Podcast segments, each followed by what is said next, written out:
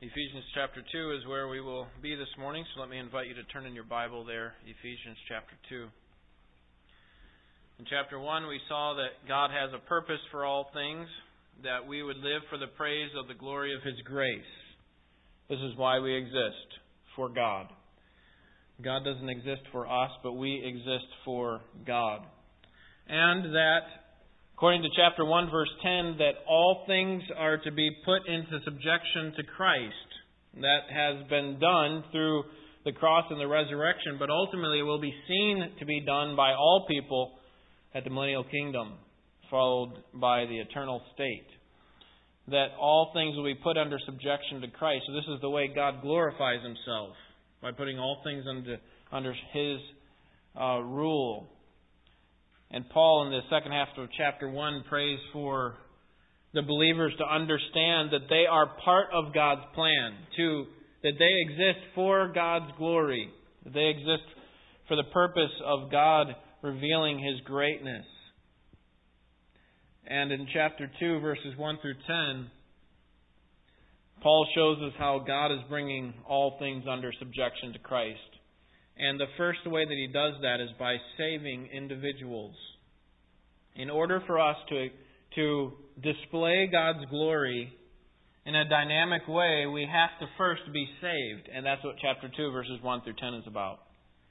Today, we'll see that God's purpose continues to move forward in, in this great purpose of exalting Himself by uniting Jew and Gentile into one body. That's what today's passage is about. So let's read this passage, chapter 2, verses 11 through 22. Ephesians chapter 2, verse 11. This is the Word of God. Therefore, remember that formerly you, the Gentiles in the flesh, who are called uncircumcision by the so called circumcision, which is performed in the flesh by human hands, remember that you were at that time separate from Christ excluded from the commonwealth of Israel, and strangers to the covenants of promise, having no hope and without God in the world. But now, in Christ Jesus, you who were formerly far off have been brought near by the blood of Christ. For he himself is our peace, who made both groups into one and broke down the barrier of the dividing wall by abolishing in his flesh the enmity, which is the law of commandments contained in ordinances, so that in himself he might make the two into one new man, thus establishing peace, and might reconcile them both in one body to God through the cross, by it having put to death the enmity. And he came and preached peace to you who are far away, and peace to those who are near. For through him we both have our access in one spirit to the Father. So then you are no longer strangers and aliens, but you are fellow citizens with the saints and are of God's household, having been built on the foundation of the apostles and prophets, Christ Jesus himself being the cornerstone, in whom the whole body, being fitted together, is growing into a holy temple in the Lord, and whom you also are being built together into a dwelling place, uh, into a dwelling of God in the Spirit. So God is existing to glorify himself by bringing all things into subjection to Christ. But there are two obstacles to him exalting Christ and making his name known as it should be. One is the heavenly powers are fighting against him. He recognizes this is only temporary because Christ will have final rule. In fact, they will be removed from the the uh, the second heaven, and they will not be able to do anything uh, in the arena of, of where God resides. Uh, Satan, you remember, has already been removed from the third heaven when he was a holy angel at one time, but he fell away and uh, took apparently a third of the angels with him. But at the uh, during the tribulation, they're going to be removed. Michael, the archangel, and the other angels are going to have power over Satan and his demons, and they're going to be removed from there he recognized that now they are, uh, like in the book of Job, they are accusing us before God. So, like they, like Satan did with Job, he goes before God and says, "You know, is Job really that worthy of a servant? And is he not just serving you just because you've given him all these things? Take away all these things and then see what happens." And so Satan is accusing us before God, but that's going to stop at the tribulation. Obviously, it would be gone, but but then Satan and his demons will be confined to the earth. Basically, they'll only be able to do harm to the people on the earth, not within the heavenly realms as they are now, uh, somehow um, um, trying to accuse us before God. And then eventually, you recognize during the millennial kingdom that all the demons will be removed at that time, and Satan will be put into the abyss for 1,000 years. And at the end of that time, he and all the demons will be judged along with all the wicked people and will forever be thrown into the lake of fire and uh, and no more will evil or sin plague any of us. Okay, um, whether that be tribulation saints, church saints, or millennium saints. Okay, so the, the, really this this uh, this battle that's going on is only a temporary battle. So there are two things that that uh, that are keeping God from being glorified as much as He should. One is the heavenly powers are fighting against Him, and two is that the church is not united. The church is not united. And so, what Christ did when He came is He helped unite the church. In fact, He established the church so that it would be united. And when I say united, what I mean by that is that He's uniting both Jew and Gentile. That we were, as Gentiles, once separated from God, but now we can be reconciled both to God and to our relationship with the Jews. Now, we don't feel this tension as much, do we, in our day, because either we don't know very many Jews or we didn't, we never felt uh, the being ostracized from a, a covenant community like the Gentiles of the Old Testament were. Okay, so we don't really uh, sense what it was like to be far away from both God and from the, the Jewish community. But hopefully, as we look through this today, we'll see a little bit more of what it meant to be a Gentile in the Old Testament. And now, as Christ brings us near to Him and to the other Jews, we have this great relationship. So, once separated from God, now we are reconciled to God and to the Jews. Notice in verses 11 and 12, we see where we once were. In fact, if you were paying attention throughout this passage, there's several things that show how far away from God we were. Look at verse 11. Therefore, remember that formerly you, the Gentiles in the flesh, who are called circumcision, uncircumcision by the so-called circumcision, which is performed in the flesh of the uh, performed in the flesh by human hands. Remember, here's all the ways in which we were far away. We were at that time separate from Christ, excluded from the commonwealth of Israel, strangers to the covenants of promise, having no hope, and without God in the world. And if you're to go on farther down the passage, you see that there's a barrier of a dividing wall, verse 14, between us and the Jews. We couldn't have peace with the Jews, really.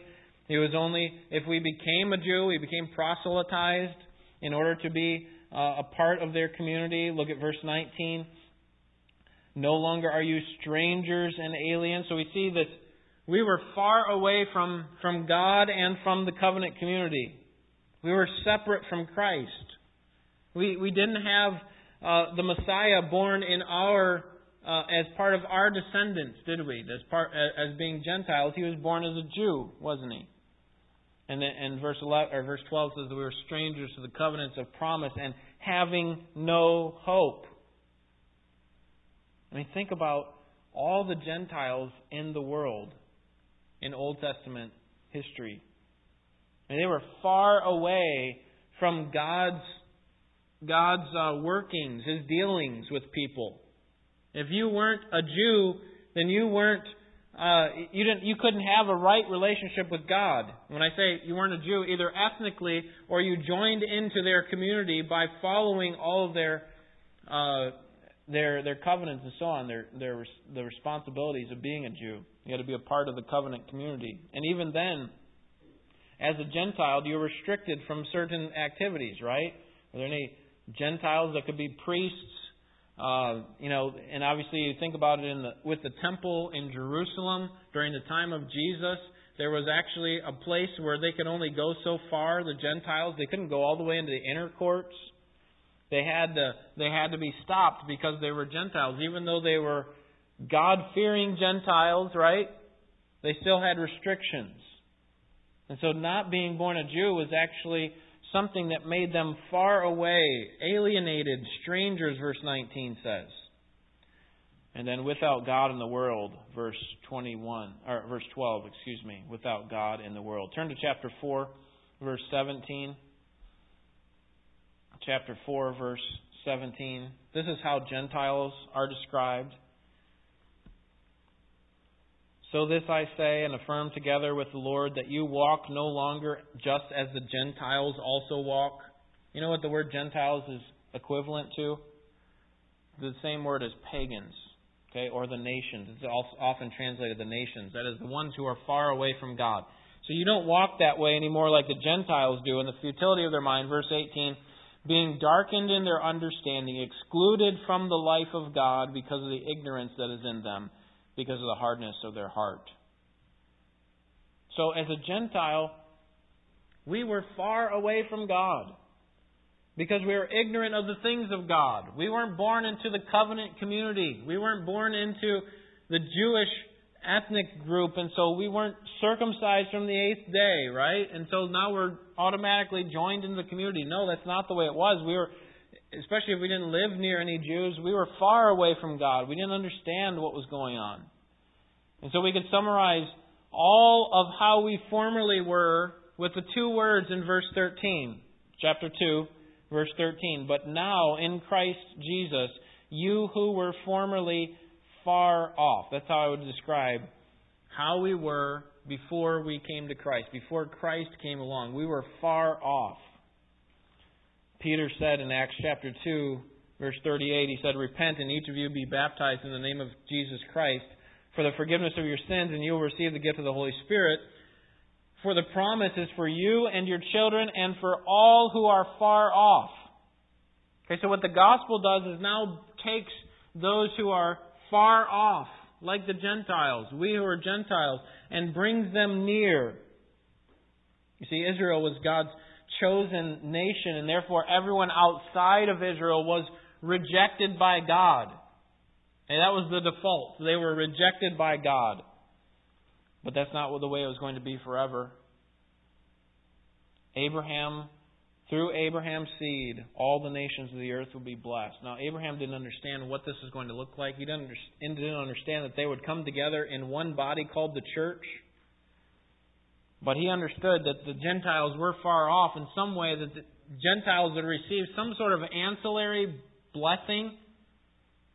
And perhaps he thought of it as Gentiles would come into the Jewish community, that they would be circumcised and now start to share some of the benefits, but only in a limited way. And perhaps that's how Abraham viewed that it would be for all time. But here's what Jesus is doing with the cross He's actually uniting Jew and Gentile in a way that it had not been done in human history. How exactly was that going to be accomplished? How would the Jews and the Gentiles be united?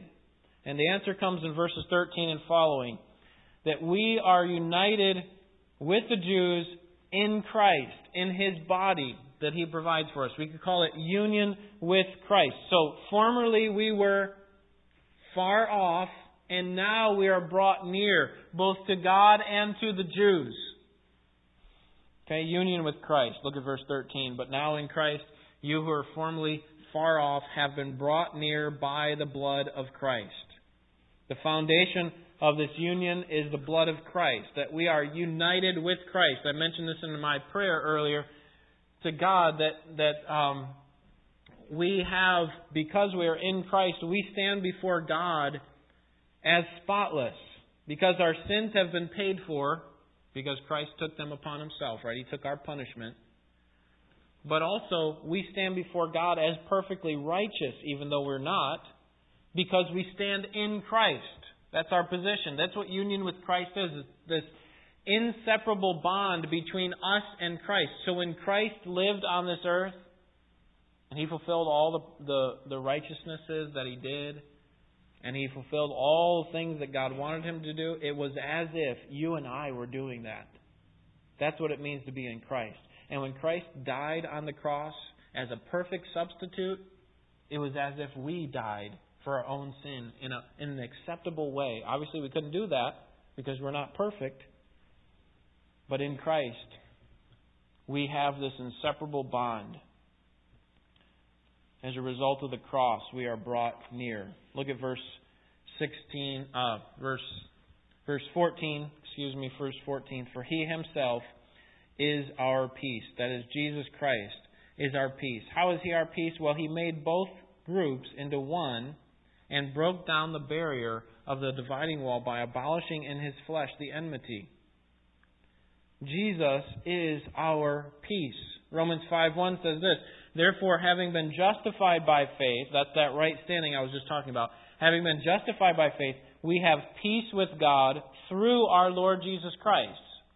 So if we think about it with in terms of us and God, what was it like before we came to God? We were aliens, strangers, we were hostile, we were enemies of God, we were dead in our trespasses and sins. But Jesus is our peace. He comes and brings these two opposing parties to reconciliation. That God was opposed to us and we were opposed to God, and Jesus comes and becomes our peace. He provides what God wants to satisfy His wrath against us, and He provides what we need in order to stand before God and to remove the hostility that we had towards Him. But not only did Christ break down that barrier between us and God, the point of this text is actually that Christ did that between us and the Jews as well. That there was a barrier between us and God, but also between us and the Jews. That's what verse 14 is talking about at the end. And broke down the barrier of the dividing wall by abolishing in his flesh the enmity which is in the law, which is the law of commandments contained in ordinances so that in himself he might make the two into one new man. That's why we're talking about this relationship between Jew and Gentile. Make the two into one new man. It's not talking about us and God. We're not we're not becoming God in any way, and God's not becoming us. But this is talking about a relationship between the, ourselves and the Gentiles, or the Jews, excuse me. If you're a Jew, it would be between you and the Gentiles. But as an Old Testament Jew or Gentile, you could only come to God if you did so through the Jewish community, like Rahab and others. But even if you became a proselyte, as I mentioned earlier, you still have restrictions. And so, if we wanted to categorize them or put them on a various planes of, uh, of, of superiority, we would say believing Jews and then believing Gentiles. They were never on the same plane as the Jews, were they? They never had all the same rights and privileges as the believing Jews, did they?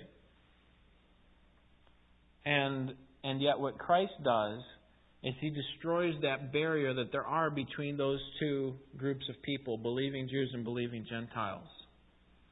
So that Paul could say in Galatians chapter 3 verse 28 that that there is neither Jew nor Gentile, slave nor free, male nor female. For we are all one in Christ Jesus. He is our peace. He abolished the enmity that there was between ourselves and the Jews. And he reconciled us both into one body. Look at verse 16 with me. And might reconcile them both, Jew and Gentile, in one body to God through the cross, by it having put to death the enmity. So the point is, is that we were at war, in a sense, with the Jews. We were enemies of the Jews.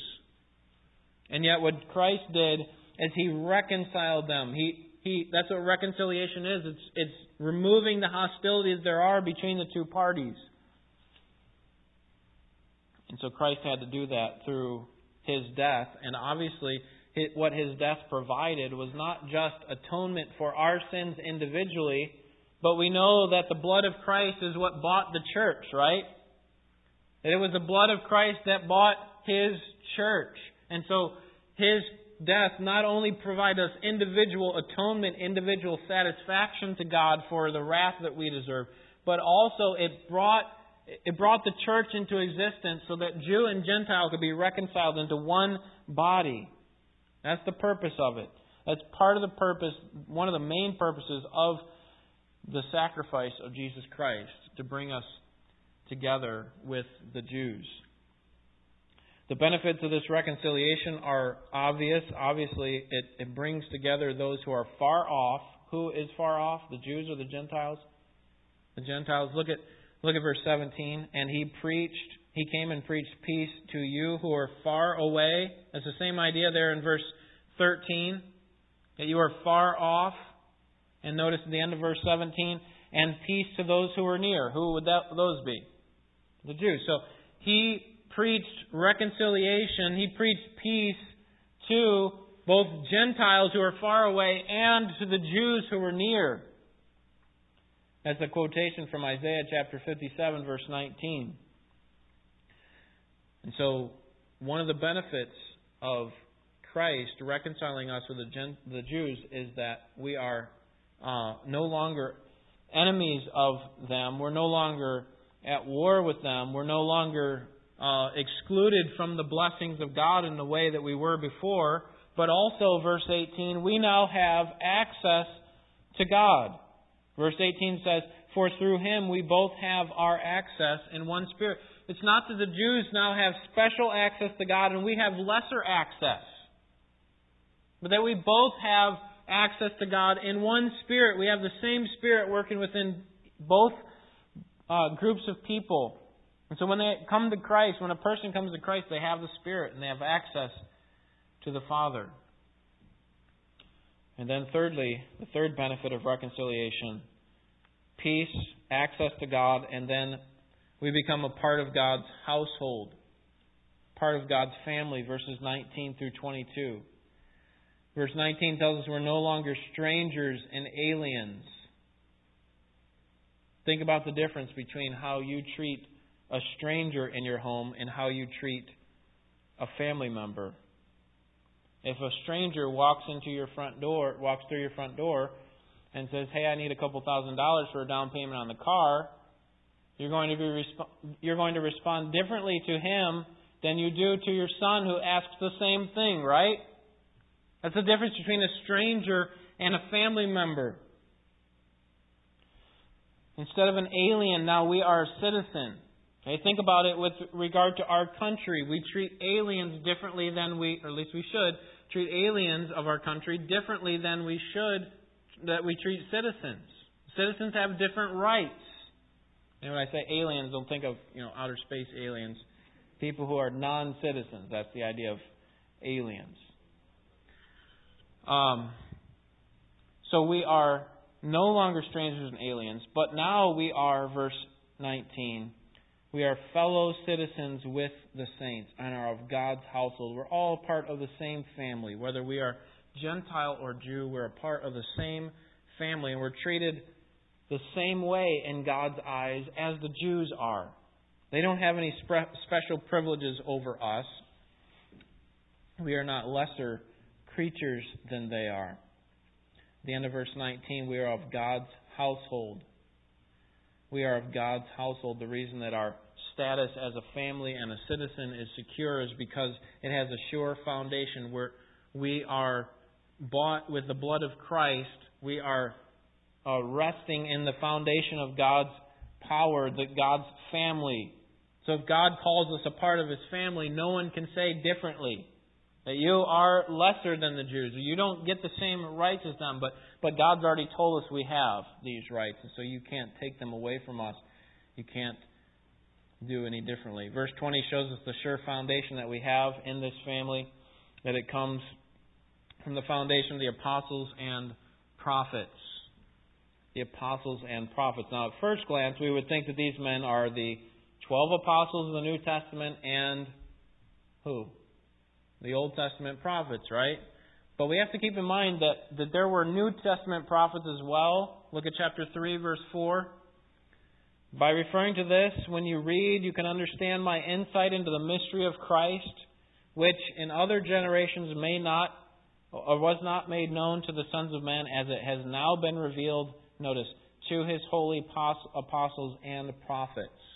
Okay, so there is a good indication that there are prophets within the New Testament.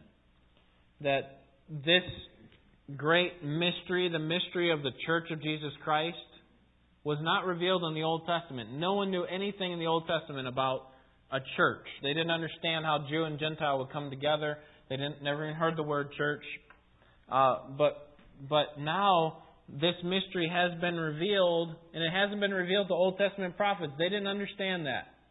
It was revealed to the New Testament apostles, verse 5, and the New Testament prophets. That's why the word now is used in that verse. So, that's why I would suggest in verse 20 of chapter 2, we're not talking about Old Testament prophets, but New Testament prophets. And we have to keep in mind that this was just a temporary office that was there as the church was being established.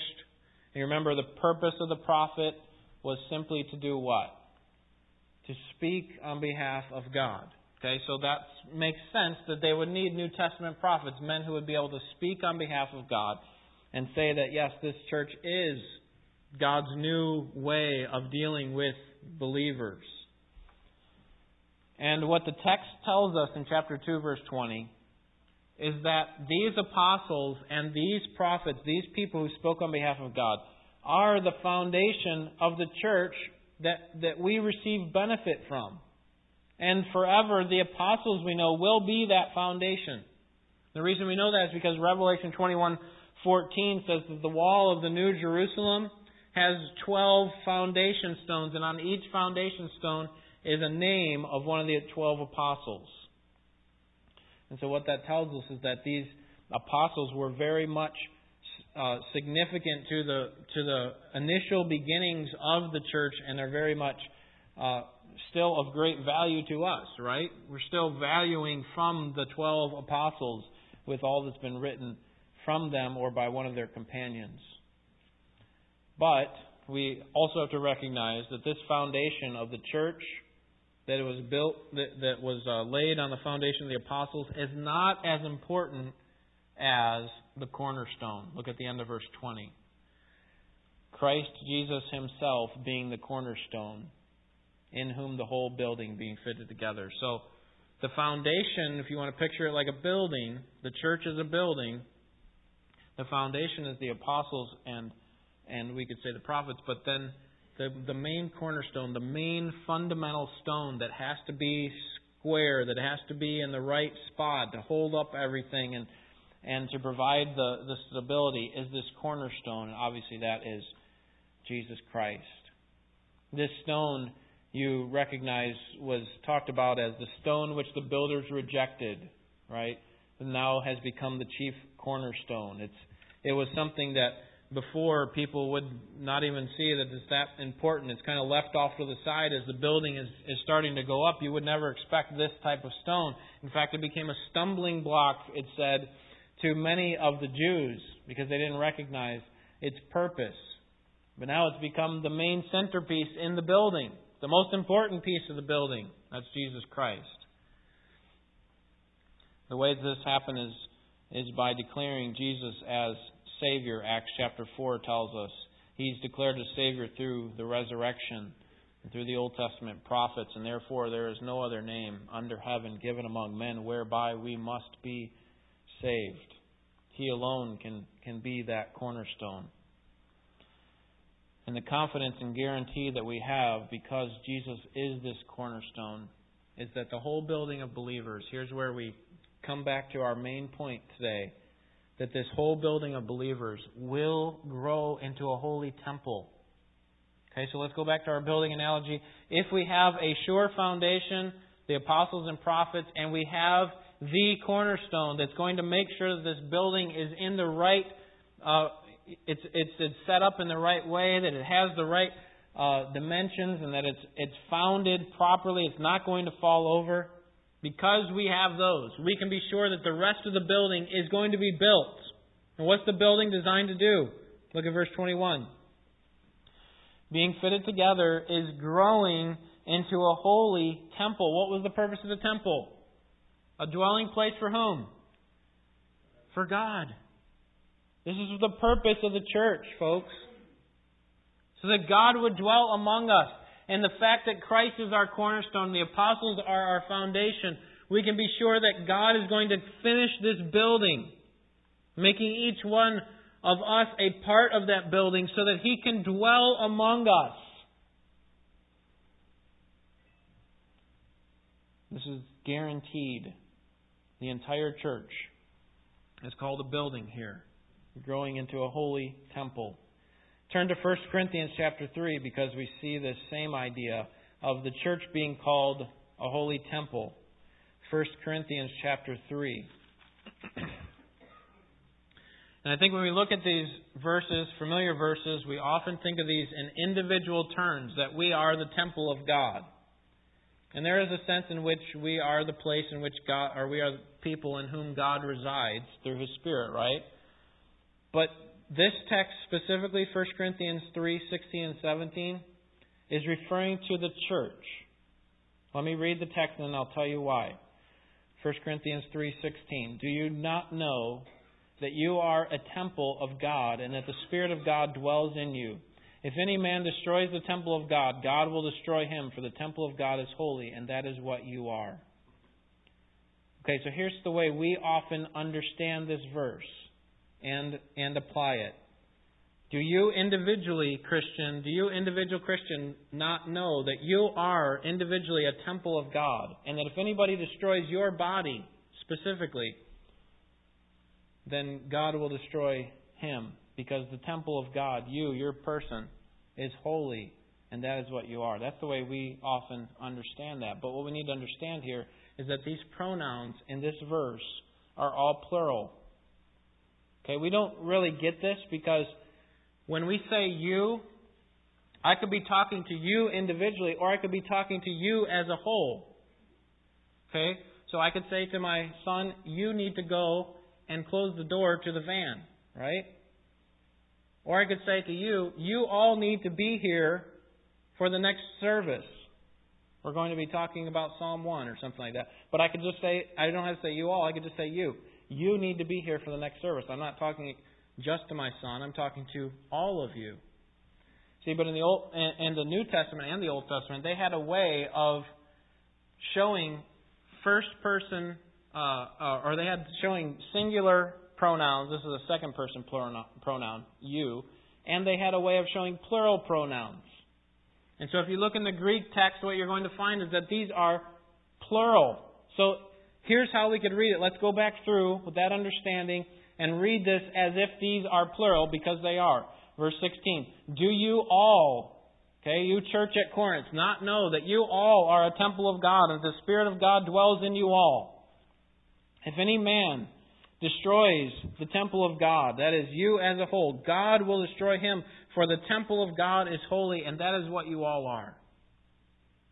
Okay, so this is not a, a restriction against killing a person. We have that in other places. Obviously, murder is against God's design, but this is actually a this is actually a command against destroying the church of God, destroying the church of God, destroying the temple where God resides.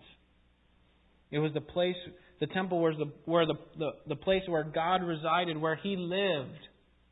What does that tell you about what Christ is doing with his body?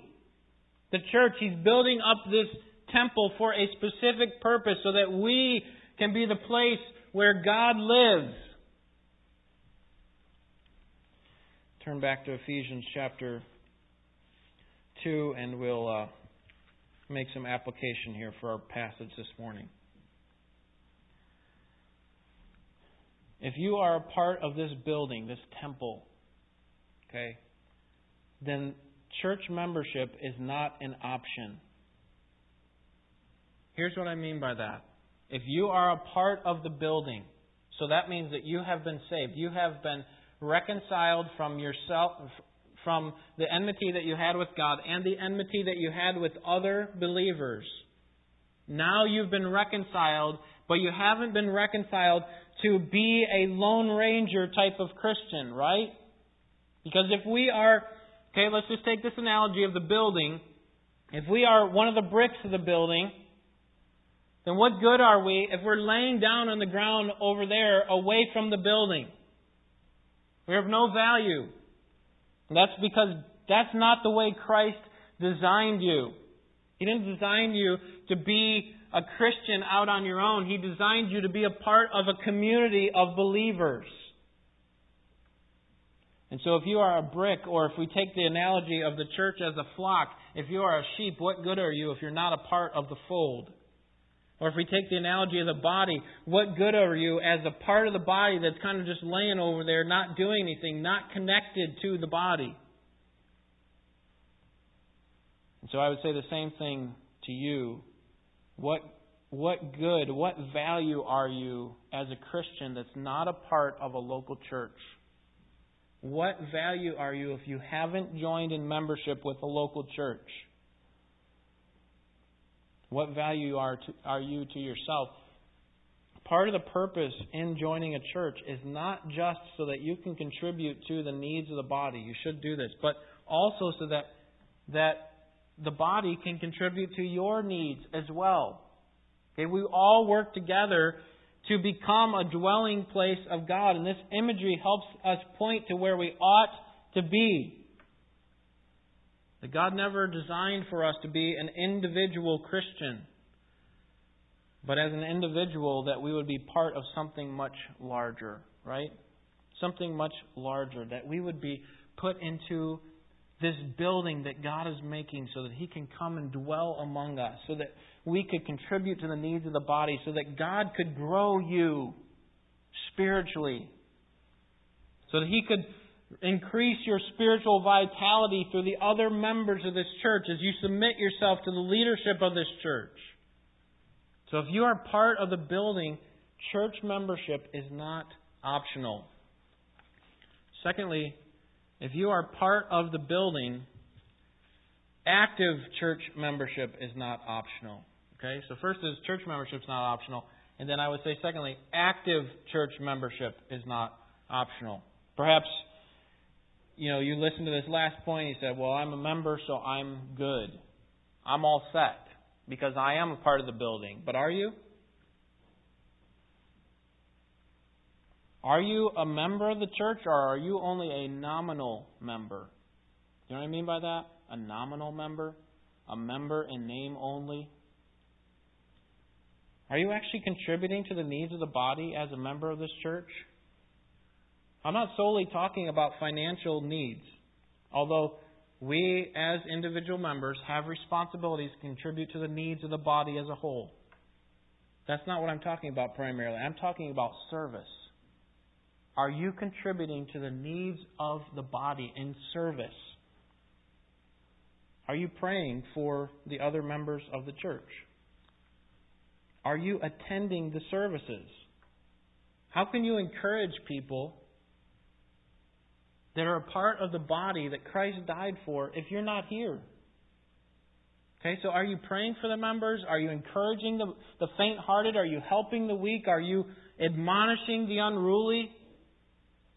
And if you're just a member in name only, you just have your name on the list and you're not here, then you can't do that. Because your responsibility is to be an active member of the expression of Christ's body in this area in Royal Oak. Maybe you don't do that because you just come for what the church can give you. You know, if I come, however many services I do a week, I just want to be X. Okay, fill in the blank. I want to be fed. I want my needs to be met. I want all these things. Okay, perhaps that's why you come to church. And so you walk away saying, that's not a place of fellowship. I don't feel like we've done fellowship at this church. But if you do, that's because you don't understand what fellowship is. We think of fellowship as, you know, donuts and casual conversations, people asking me questions, but fellowship is actually sharing. And what does sharing imply? That we're actually sharing. We're actually giving. We're, we're contributing. Not that we're take, take, taking. We are sharing, and sharing is not free. It costs something. And so if you want to see fellowship in the church, then you have to be willing to give.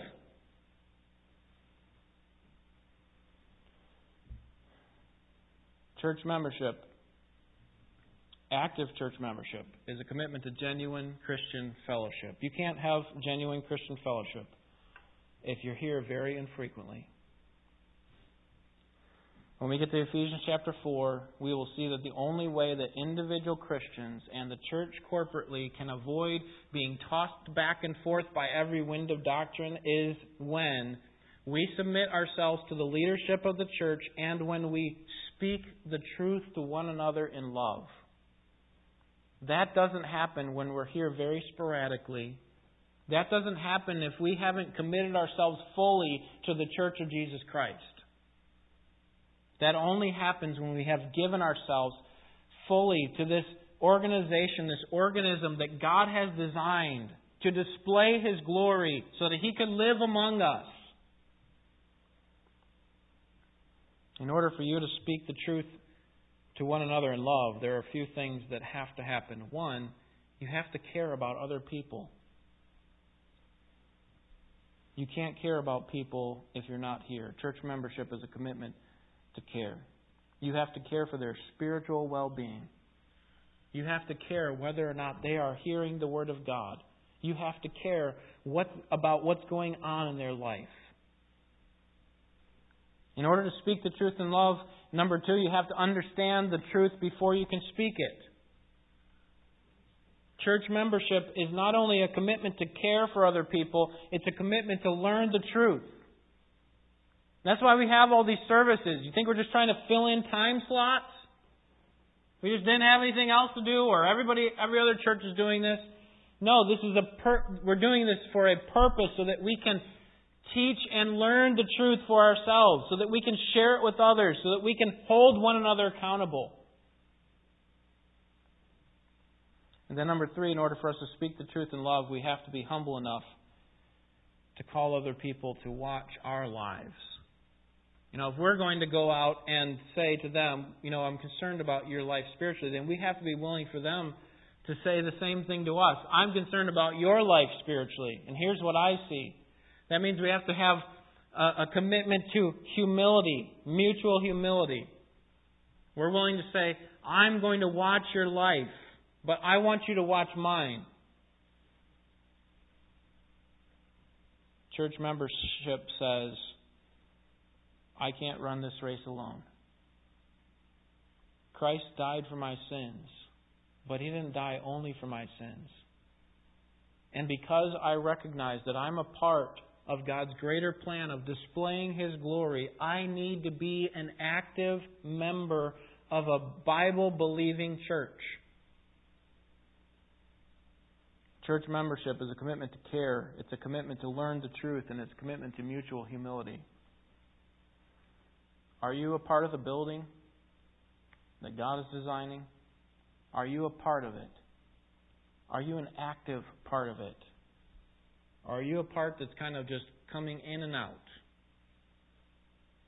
I would encourage you that if you are not a member of, of a good church, that you ought to think about that.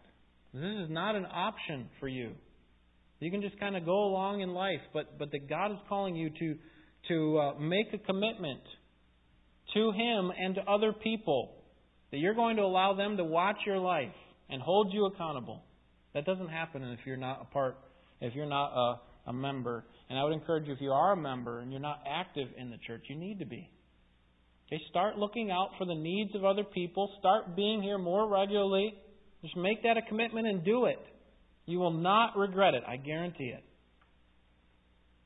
It's the best thing that you can be a part of in this world. The local church. This is what God's doing.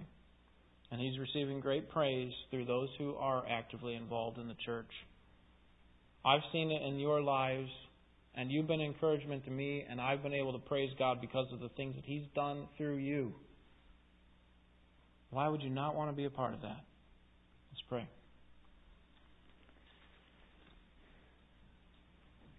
Father, we do all, owe all of our lives to you. We're thankful that you brought us who were formerly far off, strangers, aliens, separated from Christ, and uh, far away from your ways. You brought us near through the blood of Christ.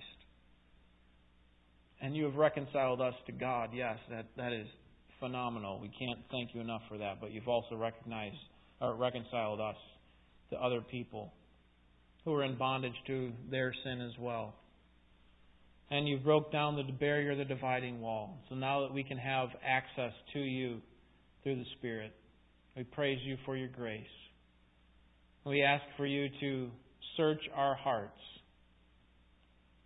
Show us where we need to change, where we need to become more committed. Even myself, that I need to be more committed to, to being actively engaged in the lives of other people. I'm sure each person here can see ways in which they need to grow. Lord, if there are people who need to, to join the church or to become more consistent in their relationship with people, more serious about their care for people, I pray that you would work in their hearts today as well. I pray that as a, a result that our church would grow in our love for one another, but most importantly, our love for you as we respond to you in obedience. May we see the great value of being a part of Christ's church. That we are a, a temple being molded together with Christ as our cornerstone.